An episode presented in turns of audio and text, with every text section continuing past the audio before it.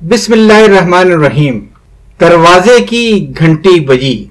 آج دروازے کی گھنٹی بجی کے سلسلے میں ایک نیا قصہ لے کر حاضر ہوں، کیونکہ میت کو نواب شاہ لے جانا تھا۔ حسب معمول یہ قصہ بھی بالکل سچا ہے، مگر کرداروں کے نام بدل دیے گئے ہیں۔ دروازے کی گھنٹی بجی باہر نکلا تو دیکھا کہ مولوی محمد مسکین کھڑے تھے اور بہت بے چینی سے ٹہل رہے تھے۔ مجھے دیکھا تو لپک کر میرے پاس آئے اور کہنے لگے، اللہ کا شکر ہے آپ سے ملاقات ہو گئی، ورنہ میں تو ڈر ہی گیا تھا۔ اگر آپ مجھے گھر پہ نہ ملے تو میرا کیا بنے گا؟ وہ بہت پریشان نظر آ رہے تھے، مگر سچی بات ہے، ان کو پریشان دیکھ کر میں بالکل پریشان نہیں ہوا۔ ہاں جب مولوی مسکین میرے پاس پہلی بار آئے تھے اور اپنی شدید بیمار اہلیہ کی دوا کے سلسلے میں کچھ مدد چاہی تھی، تو اس دن میں یقیناً پریشان ہو گیا تھا۔ وہ فقیرہ گوٹ کے رہائشی تھے۔ وہاں کی ایک چھوٹی سی مسجد کے امام آمدنی ہی کتنی رہی ہوگی۔ پھر چھوٹے چھوٹے بچے بڑی مشکل سے گزارا ہوتا تھا۔ چند گھروں میں بچوں کو سپارہ بھی پڑھایا کرتے تھے۔ تاکہ تھوڑی سی اضافی آمدنی اور ہو جائے۔ لیکن اب جب بی بی کی بیماری ان پر آن پڑی، تو اس کا علاج کروانے کے لیے ان کے پاس کوئی پیسے نہ تھے۔ میں بلموم ان معاملات میں پہلے پوری طرح تحقیق اور تسلی کر لیا کرتا ہوں، پھر کوئی رائے قائم کرتا ہوں۔ مگر مجھے مولوی محمد مسکین کا بیک گراؤنڈ چیک کرنے کی ضرورت اس لیے نہیں پیش آئی کہ انہوں نے میری مسجد کے امام صاحب کا حوالہ دیا اور بتایا کہ آپ کے محلے میں جو فاطمہ مسجد ہے جہاں آپ نماز پڑھنے جاتے ہیں، وہاں کے امام قاری خورشید صاحب نے مجھے بھیجا ہے۔ وہ آپ کو فون کر رہے تھے مگر آپ کا فون نہیں مل رہا تھا۔ اس لیے انہوں نے سلام بھیجا ہے اور کہا ہے کہ میں آپ کو بتا دوں کہ آپ میری بات پر مکمل بھروسہ کر سکتے ہیں۔ کیونکہ قاری خورشید صاحب میرے گاؤں کے رہنے والے ہیں اور مجھے اچھی طرح سے جانتے ہیں۔ میرے لیے اپنی مسجد کے امام قاری خورشید کی اتنی تصدیق کافی تھی۔ میرے پاس چونکہ کچھ لوگوں کی امانتیں اس مقصد کے لیے ہوتی تھیں، اس لیے ضرورت پوری کر دی۔ اچھا پہلی بار تو مجھے بہت اچھا لگا، مگر جب ان کی آمد و رفت کو زیادہ ہی بڑھنے لگی ہمیشہ کسی بہت ہی غریب آدمی کی سفارش لیے آتے تھے کہ میں اس کو جانتا ہوں، بہت مستحق ہے اس پر آپ یہ مہربانی کر دیں۔ تو میں رفتہ رفتہ کچھ مشکوک اور بیزار ہو گیا۔ اس لیے میں ایک ہی دن پہلے اپنی مسجد کے امام سے ملا اور ان سے کہا کہ آپ مولوی مسکین کو تھوڑا سمجھا لیں۔ آپ کے کہنے پر میں نے ان کا کام کر دیا تھا۔ اب تو یہ پتہ نہیں کہاں کہاں سے لوگوں کو پکڑ لاتے ہیں۔ اور مجھے منع کرتے بھی اچھا نہیں لگتا۔ امام صاحب نے کیا جواب دیا؟ یہ میں آپ کو اس قصے کے آخر میں بتاؤں گا۔ بہرحال اگلے ہی دن جب انہوں نے دروازے کی گھنٹی بجائی تو انہیں دیکھ کر میں سخت بور ہو گیا۔ پچھلے چند ہفتوں میں کئی بار وہ اپنے بھائی کے کینسر کے علاج کی مدد کے لیے میرے پاس آ چکے تھے۔ مگر ان کے پاس کسی محلے کے ڈاکٹر کے لیٹر ہیڈ پر لکھی ہوئی دواؤں کی فہرست ہوتی تھی۔ میں نے مولوی مسکین کو سمجھایا کہ مجھے یہ ڈاکٹر کوالیفائڈ نہیں لگتا ہے۔ الٹی سیدھی دوائیں دے کر یہ کیس کو مزید بگاڑ رہا ہے۔ اور میں آپ سے صرف اس صورت میں تعاون کروں گا۔ اگر آپ اسے کرن اسپتال لے جا کر باقاعدہ علاج کروائیں۔ مولوی مسکین نے وہاں ٹیسٹ اور علاج کے لیے تھوڑی سی رقم مانگی۔ تو میں نے کہا، میں کسی سے رسیدیں دے کر آپ کے لیے پیسے پکڑ لوں گا۔ لیکن آپ پہلے محلے پڑوس سے کسی سے پیسے لے کر علاج شروع کروائیں۔ جن پیسوں کی کرن اسپتال آپ کو رسید دے دے گا، وہ پیسے میں آپ کو دے دیا کروں گا، ورنہ معذرت۔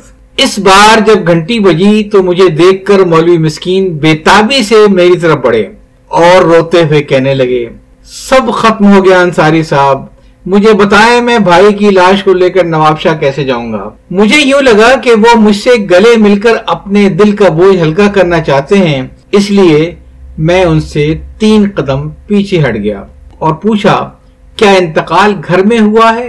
بولے، نہیں، طبیعت ان کی کافی خراب تھی، بچے ان کو محلے کی گاڑی میں ڈال کر سول اسپتال لے گئے اور وہیں سے فون آیا ہے۔ سوچتا ہوں کہ اگر میں میت کو پہلے گھر لاؤں پھر اپنے گاؤں نوابشاہ لے جاؤں تو ڈبل خرچہ ہوگا۔ پھر فقیرہ گوٹ میں ہمارا ہے ہی کون؟ اب مجھے تھوڑی تشویش شروع ہو گئی۔ ان کا انتقال کس وقت ہوا؟ کہنے لگے، یہ تو وہاں جا کر معلوم ہوگا، میرے پاس تو وہاں سے بچوں کا فون آیا تھا کہ ڈاکٹر کہتے ہیں کہ اب کوئی امید باقی نہیں ہے، انہیں واپس گھر لے جائیے، یہ بچنے والے نہیں ہیں۔ میں نے کہا، مولوی صاحب، خدا سے خیر کی دعا مانگے ابھی ڈاکٹر نے جواب دیا ہے اللہ میاں نے جواب تو نہیں دیا جو اپنے دفن کرنے کی تیاری شروع کر دی ہے۔ پہلے آپ سے اسپتال جا کر پوزیشن دیکھیں، پھر وہاں سے مجھے فون کریں۔ شاید ایک یا ڈیڑھ گھنٹے کے بعد میرے پاس روتا دھوتا فون آ گیا۔ وہی ہوا جس کا ڈر تھا۔ اللہ نے اپنی امانت واپس لے لی۔ ڈاکٹر کہتے ہیں، مردے کی حالت درست نہیں ہے، اسے فوری دفن کا انتظام کرو۔ کہنے لگے، میں نے معلوم کیا ہے۔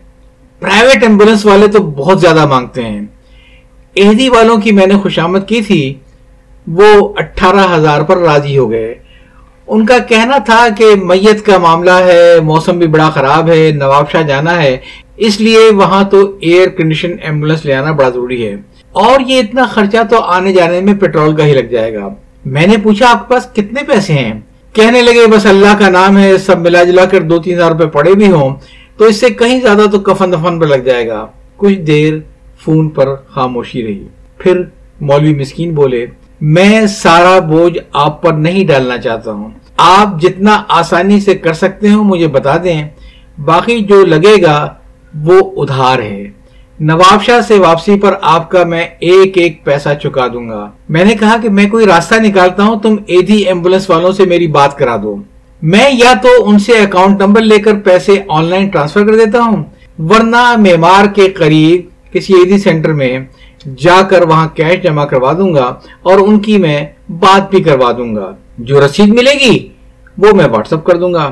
مولوی مسکین نے کچھ جھلا کر کہا جی میں بات کرواتا ہوں۔ تھوڑی دیر بعد ان کا فون آیا کہ ایدی والے آپ سے فون پر بات کرنے سے منع کر رہے ہیں۔ وہ کہتے ہیں کہ ہمیں کیش چاہیے۔ میں نے مولوی مسکین سے کہا کہ آپ دوبارہ جا کر ایدی والوں سے ملیں اور جو دو تین ہزار روپے آپ پاس ہے آپ ان کو دے دیں۔ اور اللہ کا نام لے کے میت کو لے کر نواب شاہ کی طرف سفر شروع کر دیں۔ میں پیسے لے کر سپر ہائی وے پر میمار موڑ پر کھڑا آپ کا انتظار کر رہا ہوں۔ کیونکہ ایمبولینس تو وہیں سے گزرے گی نواب شاہ جانے کے لیے۔ جب آپ آئیں گے تو بقیہ پیسے میں آپ کو دے دوں گا۔ مولوی مسکین بولے جب آپ نے نیت کر ہی لی ہے تو اتنا مشکل کیوں کر رہے ہیں؟ میں پہلے ہی بہت پریشان ہوں۔ آپ مجھے ایزی پیسہ کر دیں، میں آپ کو واپس آ کر آپ کی ایک ایک پائی واپس دے دوں گا۔ میں نے سنی انسنی کرتے ہوئے کہا کہ آپ ایدھی والوں سے کہیں کہ اول تو میں، میمار موڑ پر پیسے لے کر ایمبولینس کا انتظار کر رہا ہوں۔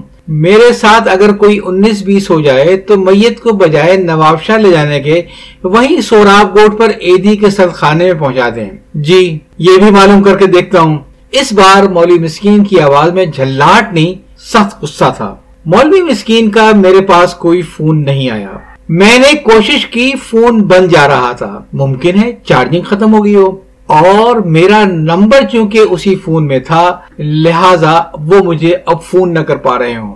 میں احتیاطن اپنی گاڑی میں بیٹھ کر میمار موڑ پہ چلا گیا اور پیسے لے کر ان کا انتظار کرتا رہا۔ مگر نہ کوئی کال آئی، نہ ایمبولینس۔ یہاں تک کہ جب مجھے یقین ہو گیا کہ سول اسپتال سے اگر کوئی ایمبولینس چلی ہوگی، تو اب تک تو وہ نوری آباد سے بھی آگے نکل چکی ہوگی۔ میں مجبوراً گھر واپس آ گیا۔ اس پوری رات، بلکہ اگلے دن بھی مولوی مسکین کا فون بن جاتا رہا۔ اور سچی بات ہے کہ اس کے بعد میں نے کوشش بھی نہیں کی ان کو فون کرنے کی۔ مولوی مسکین سے میری ملاقات شاید دو یا تین ماہ کے بعد ہوئی، جب وہ ایک بہت ہی غریب آدمی کی سفارش لے کر میرے پاس آئے تھے۔ انہوں نے اپنے بھائی کا ذکر نہیں کیا۔ میں نے خود ہی اخلاقن اور رسم دنیا کے مطابق دونوں ہاتھ اٹھائے، ان کی طرف اشارہ کیا کہ پہلے آپ کے مرحوم بھائی کی فاتحہ اور بخشش کی دعا ہو جائے۔ مولوی مسکین نے بڑی رقت سے فاتحہ کے بعد اپنے بھائی کی بخشش کی دعائیں کی میں ان دعاؤں میں آمین آمین کہتا رہا۔ اور آخری بار جب میں نے آمین کہہ کر منہ پر ہاتھ پھیرا تو پوچھا کہ انتقال والے دن آپ سے رابطہ نہیں ہو سکا تھا؟ سب معاملے آسانی سے ہو گئے تھے نا؟ بولے جی اللہ کا ایک نیک بندہ مل گیا تھا۔ اس نے مجھے ایمبولینس کے پورے پیسے بھی دے دیے اور پانچ ہزار اوپر سے بھی دے دیا اور کہا کہ حافظ جی میرے لیے دعا کیجیے گا۔ میں نے بہت متاثر ہو کر کہا کہ یہ دنیا اللہ کے نیک بندوں کی وجہ سے قائم ہے۔ اللہ تعالیٰ مسبب الاسباب ہے۔ اپنے بندوں کو مشکل سے نکالنے کے اسباب بھی خود ہی پیدا کرتا ہے۔ مولوی مسکین نے پھر اس غریب آدمی کی سفارش کرنی شروع کر دی، جسے وہ اپنے ساتھ لائے تھے۔ مگر میں نے مولوی مسکین سے کہا کہ آپ ذرا چلیں۔ قاری خورشید کے گھر، میں ابھی کپڑے تبدیل کر کے آ رہا ہوں۔ وہ آپ کے بارے میں کئی بار پوچھ چکے ہیں۔ شاید ان کو آپ سے تعزیت کرنی ہوگی یا ممکن ہے کوئی اور کام ہوگا۔ انہوں نے مجھ سے کہا تھا کہ بھائی، جب مولوی مسکین صاحب آئیں تو انہیں لے کر فوراً میرے پاس آنا۔ یہ کہہ کر میں نے مولوی مسکین کو قاری خورشید کے گھر بھیجا۔ لیکن خود میں وہاں نہیں گیا۔ مجھے یہ معلوم تھا کہ مولوی مسکین بھی قاری خورشید کے گھر نہیں گئے ہوں گے اور میرا یہ اندازہ درست نکلا۔ وہ قاری خورشید کے گھر نہیں گئے۔ سچی بات یہ ہے کہ اس کے بعد بھی وہ کبھی بھی قاری خورشید کے گھر نہیں گئے۔ اور قاری خورشید ہی کیا؟ اس دن کے بعد سے مولوی مسکین آج تک میرے گھر نہیں آئے۔ دراصل اس ایمبولینس والے قصے سے ایک دن پہلے جب میں نے قاری خورشید سے درخواست کی کہ آپ انہیں سمجھائیں، یہ ہر روز کسی کو لے کر میرے پاس آ جاتے ہیں، تو وہ سخت پریشان ہو گئے۔ کہنے لگے، میں اس نام کے کسی آدمی کو جانتا تک نہیں ہوں۔ آپ کے پاس بھلا سفارش کے لیے کیوں بھیجوں گا؟ اور انصاری صاحب، آپ مجھ سے فون پر کنفرم بھی تو کر سکتے تھے۔ ہم روز صبح فجر میں ساتھ ملتے ہیں۔ کبھی ایک بار بھی آپ نے تذکرہ کیا مجھ سے، مولوی مسکین کا۔ یہ شخص کوئی فراڈ ہے۔ جس نے میرا نام معلوم کر لیا۔ اسے یہ بھی معلوم ہے کہ آپ اس مسجد کے نمازی ہیں۔ پھر قاری خورشید مزید برہم ہو گئے۔ دوبارہ یہ آپ کے پاس آئے تو اسے پکڑ کر میرے پاس لائیں۔ اگر اس کی روک تھام نہ کی گئی تو یہ دوسرے نوازیوں کے گھر جا کر بھی میرے نام سے فراڈ کرتا رہے گا۔ یاد چاہتا ہوں۔ اللہ حافظ۔